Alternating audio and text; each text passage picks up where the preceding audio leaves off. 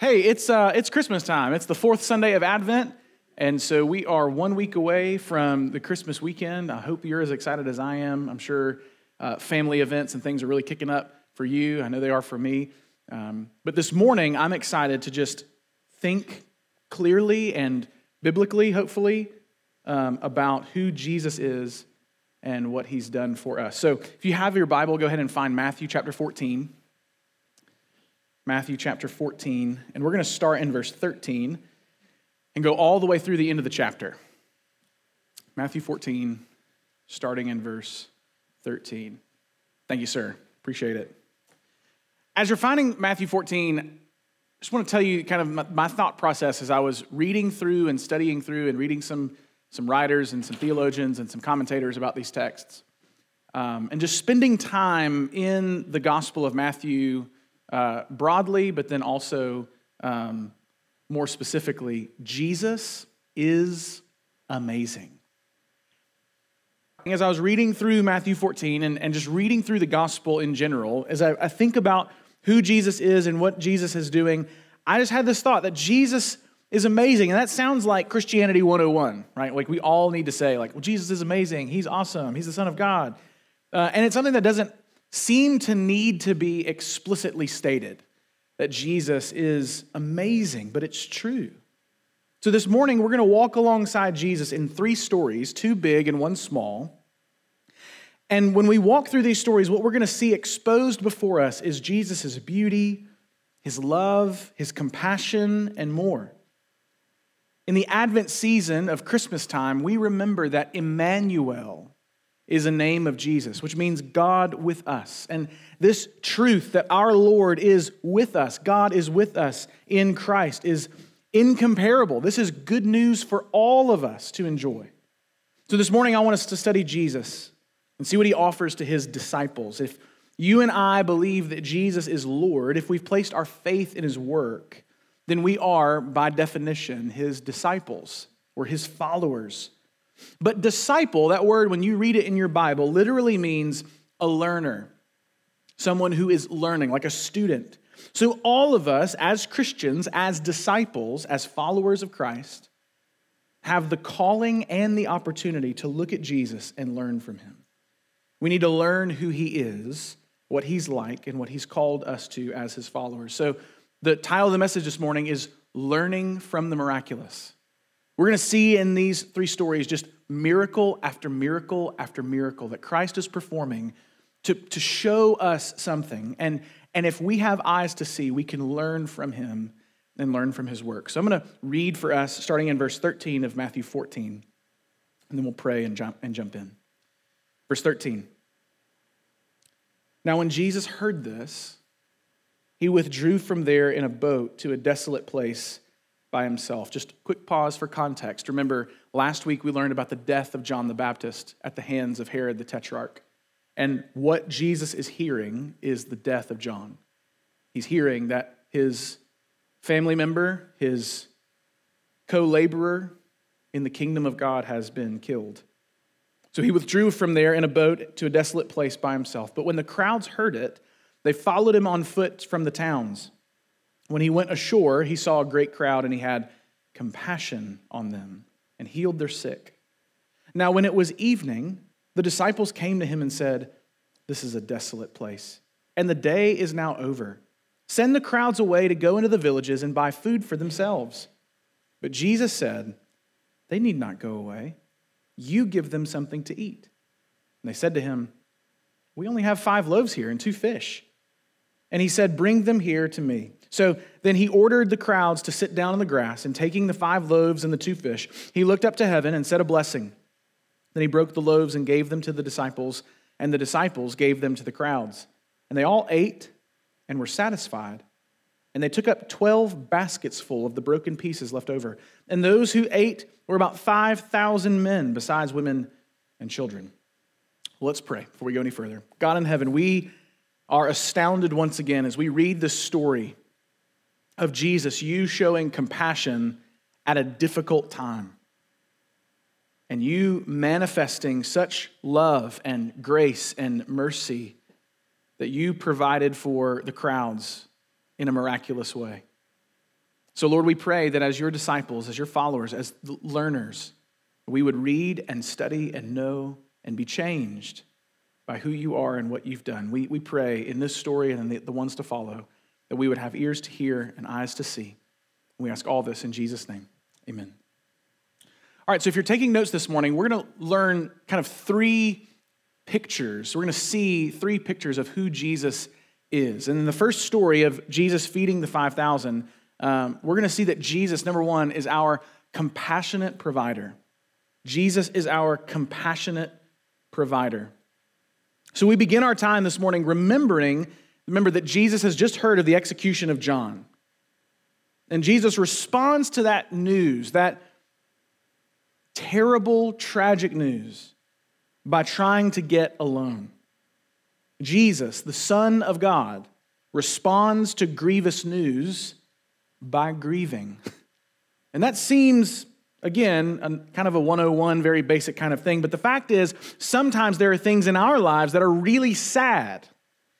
I mean, we, we recognize that we live in a world that's broken and fallen and full of sin and full of sickness and full of death and full of heartache and full of hatred and full of sorrow. Maybe it's the death of a loved one or a natural disaster or the diagnosis of a disease. And I'm not trying to paint with too broad of a brush, but I'm, I'm talking right now probably more specifically to our guys in the room than to our girls when I say, you and I, as human beings, were made with emotions. Like we have emotions, they're a part of who we are. And sometimes sorrow and sadness is the right response to the things of this world. There's nothing biblically manly, for example, young men, about shutting down emotions and acting invincible all the time, as if nothing fazes you. I mean, we see Jesus was affected by this tragic news and he went away to grieve. But we also aren't led entirely by our emotions either. So notice when Jesus encountered this great crowd, his compassion for the people led him to love them and serve them rather than isolate himself from them. So even when we're finding ourselves in sorrow and in grief, Jesus models for us that to grieve is perhaps the right response, but to isolate ourselves from others is probably not. So we see here the compassion of Jesus for those in need. And a big application point for us is that compassion, that word that, that Matthew uses, compassion, this stirring of our emotions towards the needs of others, is not passive. It doesn't just sit back in the chair and say, oh, that's so sad. I wish somebody would do something about that. That's not compassion. Biblical compassion is the stirring of the emotions that leads to action. It's active, it does something. So Jesus goes and he heals their sick until it's the evening time. But it got late, and the people got hungry, and the disciples seemed ready to call it a day. They're looking around going, Jesus, these people are hungry. It's later on in the day. They need to go back into the town so they can find some dinner. But Jesus wanted to teach his disciples in this moment something about serving, something about compassion. Jesus tells them, No, you feed them. They don't need to leave. But obviously, the disciples are confused right? They're confused. They're looking around. There's 5,000 men besides women and children. So it's not, a, it's not a, a liberal estimate. It's probably a pretty conservative estimate to guess that there's at least 10,000 people. Once you add the women and children, there's 10,000 people on this hillside. And the disciples are looking around. We got five loaves of bread and two fish. And there's 10,000 people. Uh, Jesus, I'm, you're seeing something I don't see because this isn't going to work. Nobody's going to get any food, really. So Jesus then tells the disciples to bring what they have to him. And this is key. Jesus is able to take what they have and do something miraculous with it. So the expectation is not that Jesus is telling the disciples to come up with something out of nothing. No, Jesus is telling the disciples, come to me with what you have, and let's see what we can do. So over and over, the disciples would go he took the food, he said a blessing, and he began to break it. And Jesus gives the bread and the loaves, or the bread and the fish to the disciples. and the disciples gave it to the crowds. And the disciples would return to Jesus and get more and go disperse it to the crowds. And the disciples would come back to Jesus and get more and disperse it out to the crowds. And everyone ate their fill. 10,000 people ate their fill. And when they collected the scraps of five loaves and two fishes, they had 12 basketfuls left, each disciple a full basket of loaves and fish. Jesus not only had compassion on the people in need, but he meets their needs with his provision. He is the compassionate provider. Now, what does that mean for us as his disciples 2,000 years later? I mean, we're not breaking bread and cutting up fish and serving it to people on the hillside. So, what does this mean for you and me? Well, first, we have to believe, according to the Word of God, that Jesus knows our needs and he's able to provide for your needs. He's not stingy with his provision, right? The, the text tells us that all of the crowd ate their fill and were satisfied, and there was an abundance left over. So Jesus is not in the business of being stingy with his grace. He's not stingy with his compassion. He's not ignorant of your issues. He sees, he knows, and his heart towards his people is compassionate. So we can trust him. We can trust Him with our problems and our issues and our sorrows and our lack and our grief and our longings. We can go to Him because He knows what we need and He's able to provide for our need. Now, some of us, we wrestle, we struggle with trusting other people with our own vulnerabilities, with our own problems, with our own issues, with our own lack. And perhaps the reason why you struggle with that is because it's been taken advantage of before. Maybe you were honest with somebody or vulnerable with someone and they took advantage of you, they sinned against you. They took that knowledge that you gave them and twisted it or did something to distort it to harm you instead of help you. And that's a very real thing in a world that's full of sin and full of sinners. But one of the things we know about God is that He's holy. He's holy.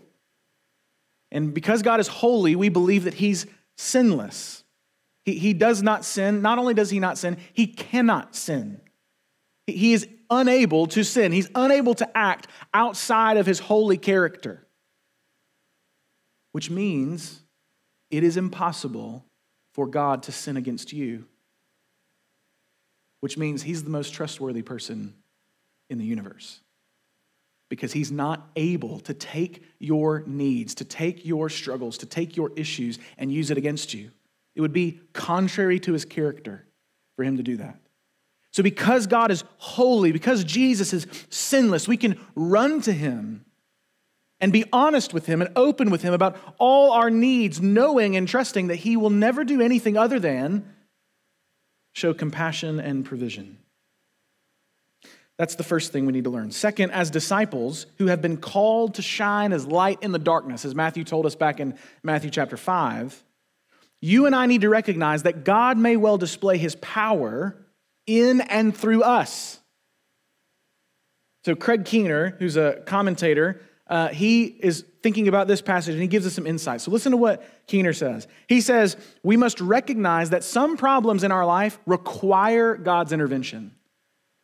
In, in the vast majority of your life and mine, God has seen fit to give us means. So you're sick, God gives us medicine, right? You're tired, well, He's given you rest.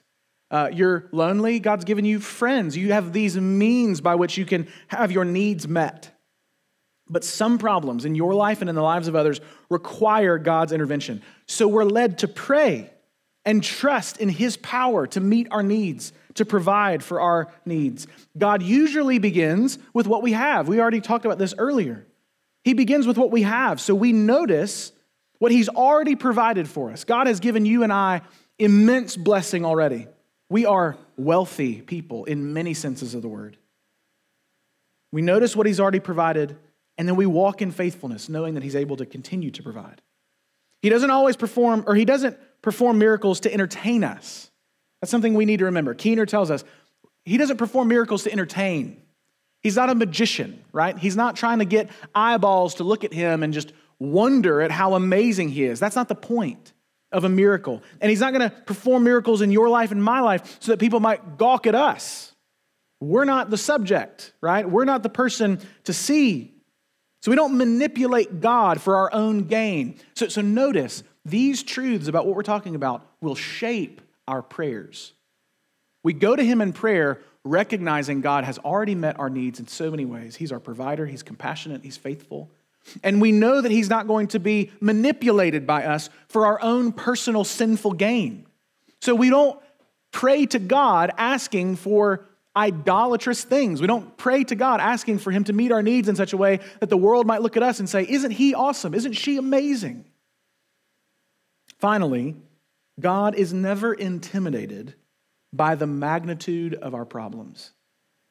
God is never intimidated by the magnitude of our problems. So you and I, as needy people, can go to Jesus like these crowds with all of our problems, whether it's sickness that has to be miraculously healed or an empty stomach. Doesn't matter how big or how small, God is not intimidated by the magnitude of your problems. So you can go to Him with everything that you have. Jesus is trying to teach the disciples these things, and He's trying to teach us as well. Let's keep reading, starting in verse 22. Immediately, He made the disciples get into the boat and go before Him to the other side while He dismissed the crowds. And after He had dismissed the crowds, He went up on the mountain by Himself to pray. When evening came, he was there alone. But the boat by this time was a long way from the land, beaten by the waves, for the wind was against them. And in the fourth watch of the night, he came to them walking on the sea. But when the disciples saw him walking on the sea, they were terrified and said, It's a ghost. And they cried out in fear. But immediately Jesus spoke to them, saying, Take heart, it is I. Do not be afraid. And Peter answered him, Lord, if it's you, command me to come to you on the water. And he said, Come. So Peter got out of the boat, walked on the water, and came to Jesus. But when he saw the wind, he was afraid. And began beginning to sink, he cried out, Lord, save me. Jesus immediately reached out his hand and took hold of him, saying to him, Oh, you of little faith, why did you doubt? And when they got into the boat, the wind ceased and those in the boat worshiped him, saying, Truly, you are the Son of God. Second picture, second image for us to see this morning. Number two, Jesus is our empowering rescuer. Jesus is our empowering rescuer. Matthew gives us a quick movement from the feeding to the next story, and John, in the Gospel of John, in chapter 6, verse 15, gives us a little bit more information as to why they wanted to get out there so quickly. John tells us that there was some energy among the crowd after they've seen and witnessed this amazing miracle to take Jesus right there and then, take him to Jerusalem and install him as king. I mean, they were motivated after this, after this meal to, to take Jesus and do something politically insane, right? To over, try to overthrow the rule of Rome and put Jesus on the throne as king of Israel. But Jesus recognized this and avoided the spectacle. And so he went, as he originally intended, to get alone with God to pray. His disciples, meanwhile, were struggling on the sea against a powerful storm. And it says in the fourth watch of the night, Jesus went out to them. Now, the fourth watch, uh, in Roman, in the time of the Roman Empire, they would split the night from 6 p.m. to 6 a.m. into four watches. And that's how they would take turns in, on their watches. So the fourth watch would be the last watch, which is between 3 and 6 a.m. Now, you might think that's not really important information, except if it's 3 to 6 a.m. and the disciples are still fighting against the wind and the waves, it means they have been up all night fighting, all night going to battle against nature. They are exhausted, they are delirious, they are tired, they're worn out from this unstoppable force that they've been going up against all night long. And then off in the distance, right before dawn, they notice a figure moving on the water. Perhaps at this point, anything's possible, these guys are saying. Maybe it's a ghost. So, exhausted and delirious, the disciples were filled with fear because they didn't know. They've been beat down all night long, and now this other thing, this potential threat, is now walking on the water towards them. But it's not some mythical spirit, right? It's Jesus finding them in their time of need. So he calls out, Take heart, it is I, do not be afraid. And as a quick aside, we just need to think about reading the Bible like a Christian for a moment. We need to remember that this Bible, these 66 books from Genesis to Revelation, is one grand story. It's written over hundreds of years by numerous authors, but it's all inspired by the Spirit. It has a perfect unity to it. And so we shouldn't be surprised. We should actually expect to hear echoes of other themes and ideas and, and, and truths when we read Scripture. When we read here in Matthew 14, for example, I believe Matthew has the story of the Exodus in his mind as he's writing this down. He's thinking about as Jesus feeds the great multitude miraculously, that God did the same thing to his followers in the wilderness with manna and quail. And now we see Jesus exercising authority and power over the sea, calling out the, that his people should not fear or to take heart. Why? Why should they not fear? Why should they take heart? Well, because Jesus says, It is I. Or as the literal Greek says, ego eimi. He says, Take heart. I am. Do not be afraid. This Jesus is more than a man, he's God in the flesh. And so when we read the Bible, we need to be alert to thinking about how this Bible is speaking about itself. So when we read, for example, Jesus walking on the water and telling them, I am, do not be afraid, well, of course, this should remind us of God leading Moses to the Red Sea and exercising authority and miraculous power over it by doing something with the water that ought, that should not, cannot be done in, in nature. Okay, back to the story. Jesus walks up, and Peter, the foolhardy one, the brash one, the, the bold one, calls out to Jesus to command him to walk on the water. And Jesus tells him to come. And he does. I mean, you imagine like being Bartholomew on the boat, just like wrapped up in fear, and you see this exchange between Peter and Jesus. And Peter is like, Tell me to come out on the water. And Jesus says, Come on. I mean, if you're Bartholomew, you got to look back at Peter and be like, What you to do now? You gonna do it? You know, like, I'm, I mean, I'm not saying anything. I'm Bartholomew. I don't say anything at all. Right? And then you see Jesus, I mean, you see Peter put one leg over the boat and put another leg over the boat, and he's not falling in the water, but he's standing. Peter, a mere man, flesh and blood like you and me, is walking on the water. Like, this is a Bible school story, but like, don't, this is amazing. He's standing on the waves. How is this possible? Well, don't miss this. How is it possible? Because he was empowered by the word of the Lord. Jesus calls him to come, and when Jesus calls his followers to come, he empowers them to obey. By the Spirit of God, you and I, as Jesus' disciples, are empowered to obey his word.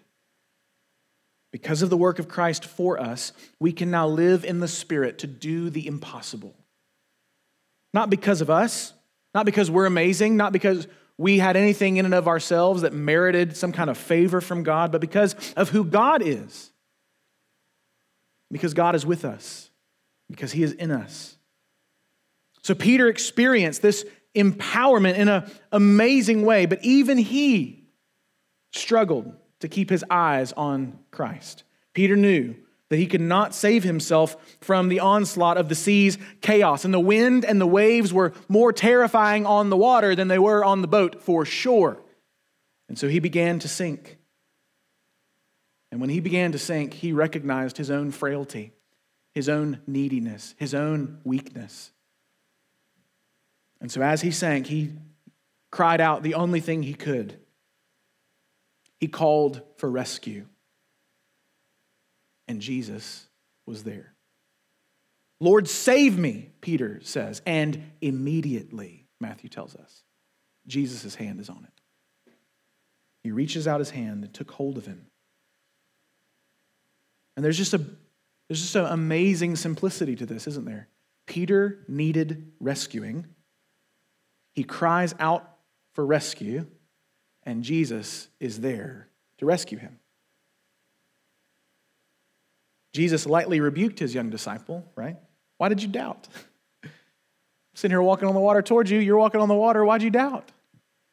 We're here. I'm with you. You don't need to get your eyes off of me and onto your circumstances and onto the wind and onto the waves. I know they're scary, but I'm here. Don't be afraid. Take heart. Why did you doubt? It's a question that you and I need to ask ourselves regularly as we begin to take our eyes off of Jesus and put them back onto our circumstances and think about all of the ways in which the things of this world are perhaps against us, or the own desires of our hearts are against us, or the things among our friends and family are against us, and we fall into despair and we fall into that neediness, we fall into that doubt. Jesus says, Oh, you of little faith. Why did you doubt? But notice what Jesus doesn't do. Jesus doesn't walk away from Peter. Jesus picks him up and puts him back in the boat. We must not miss that Peter models for us what being a learner is all about. In this moment, Peter is not perfect, but he's learning. He's learning what it means to trust Jesus. And, and we need to learn, as we look at Peter's example, that trusting Jesus is an act of obedience. We will waver, we will fall short but his hand will always be there to take hold of us. And so when Jesus and Peter got back into the boat, the storm stopped. Just like the last scene on the water with Jesus and the disciples, great fear turns into great calm. And so notice what this miraculous event produces. Look again in verse 33. After the wind ceased, those in the boat worshiped him. They worshiped him. These disciples, all knowing as good Jews that worship is reserved for God alone, now see fit to worship Jesus in the boat. And they confess Surely you are the Son of God. So, as followers of Jesus, we can live our lives empowered by His Spirit because He was and is our rescuer. And even though our eyes often get off of Jesus and onto our circumstances, even though we fall short, His hand is there to pull us from the waters. And in that faithful obedience, both in our own lives and in the lives of others, Jesus will be praised as you follow Jesus as a learner, as a disciple, and you follow after him in broken, stuttering obedience, it will draw your heart to worship. And when we witness our brothers and sisters around us doing the same thing, crawling and stumbling by the empowering grace of the Spirit of God towards greater holiness and greater obedience and greater faith, we too will be drawn up to worship Him. I mean, this is the power of testimony, right? When we hear what God is doing in the lives of other people, often we our hearts are inflamed to praise God and to worship Him for His sustaining power and His grace and His goodness in the lives of other people. And we're reminded of our own life. We're reminded of all the ways that He's done that for us. It's why I love baptisms. Right? Because when I hear that story about this person who was far from God, dead in his trespasses and sins, and through some means hears the gospel and repents and believes, I'm reminded that I was the same way. I was dead. I was blind. I was deaf. I was running headlong in the opposite direction of life. And by God's grace, my eyes were open and my head was turned and my heart started beating. And so when I witness a baptism, I'm reminded of my own salvation. And I'm, rem- I'm reminded once again that God is worthy to be praised. So Jesus' stance towards us is compassion. He is our provider. He empowers us, and He's our rescuer, our Savior. So as we conclude, we're just going to look at one more small summary story, verse 34. Verse 34. And when they had crossed over, they came to the land at Gennesaret. And when the men of that place recognized him, they sent around to all that region and brought to him all who were sick and implored him that they might only touch the fringe of his garment. And as many as touched it were made well. So, in this little summary story that Matthew gives us, we learn third thing, third picture for us to see. Jesus is our affirming healer. He is our affirming healer. So, Matthew just gives us a little summary of Jesus' ministry among the people of the Gennesaret on the other side of the Sea of Galilee. They recognize Jesus. So he comes off the boat, he, he's recognized by them. And so they call out to the other towns and the surrounding villages and they bring all of their sick to Jesus because they know.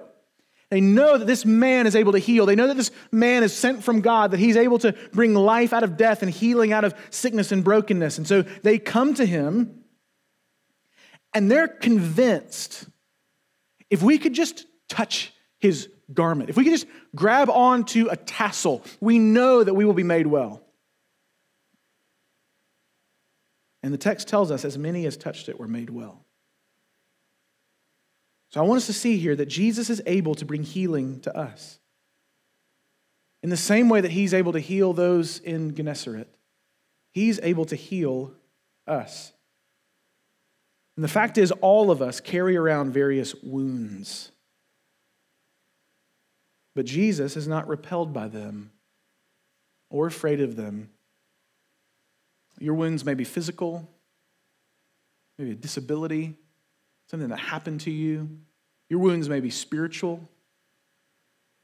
Your wounds may be mental or emotional. There may be something that's happened to you, some kind of traumatic event that you carry around that people don't see, but nonetheless, your body and your soul has kept the score of what, how things have gone in your life.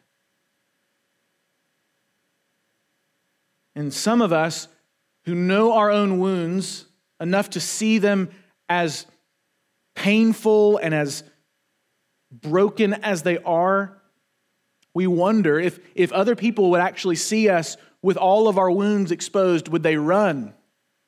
Would they be disgusted? Would they be confounded? Would they be offended? Would they turn away from us? But Jesus is not repelled by wounds. He doesn't turn and run when he sees something that needs to be fixed or something that needs to be healed. He's not threatened by them. Instead, Jesus is drawn to our wounds because he's a healer. Additionally, the work of Christ for the sick of Gennesaret, just like the work of Christ for you and me as his disciples, is an affirmation of our faith. These people came to Jesus believing that he was able to heal. They were convinced in their minds, convinced in their hearts that Jesus is able to bring healing out of their sickness. And then they witnessed their faith being confirmed through his ministry. All who touched it were made well, Matthew says. So you and I now have the opportunity to come to Jesus believing that he is able to heal us as well. And more than our physical infirmities, this sickness or illness or these very real problems of our bodies, we recognize there is a, a temporality to our bodies. But there's something immortal about who we are. There's something eternal going on in us. And Jesus is able not to just heal the temporary thing, but the immortal thing. He can bring us from spiritual death to spiritual life. And as we learn from Jesus, as we continue to follow him as, as his disciples, our faith can be affirmed. We witness his work in us and in others, and when we witness his work, our faith is renewed. So not only do I love baptism, but I love the Lord's Supper. We're actually taking the Lord's Supper this morning, in just a little while in the morning service. And I think about kind of the words of institution. We're kind of jumping ahead to the end of Matthew, Matthew 26, when Jesus is around his disciples at the Last Supper, this Passover meal, and he takes bread and he breaks it and he says, This is my body broken for you. He takes wine and he pours it into a cup and he disperses it out and says, This is my blood of the new covenant poured out for you. When we take the Lord's Supper together, we're reminded that Jesus has taken our greatest wound, which is spiritual death, and he's conquered it. And he's overcome it. And he's given us life. And so when we take the Lord's Supper, Paul says in 1 Corinthians 11, we proclaim the Lord's death until he comes. Why do we proclaim the Lord's death? Because it's in his death that we have life. And we, as the people of God, gathering together in the power of the Spirit, united by faith, living spiritually because of his work, we gather together around that table and take the bread and take the cup and we proclaim the Lord's death together. So, what that means is when you and I go into that room and take the Lord's Supper, we're looking around at the rest of the people of God at Lakeview and saying, He's made you alive. He's made you alive. He's made you alive. He's made you alive. And we proclaim this together. He's healed you. He's healed you. He's healed you. And we proclaim this together. And we take and eat. And we take and drink. And our faith is renewed and our souls are nourished. So, my hope for you this morning is that, like I said at the beginning, you would believe and trust and see that Jesus is amazing. That He's our compassionate provider, our empowering rescuer, our affirming healer. And He offers all of this to anyone who would come. He says to the crowds, He says to Peter on the water, he says to the people of Gennesaret, Come. He says to you and me, Come. And you can have life, you can have healing, you can have wholeness, you can be made right, you can be empowered to do the impossible. Let me pray for us.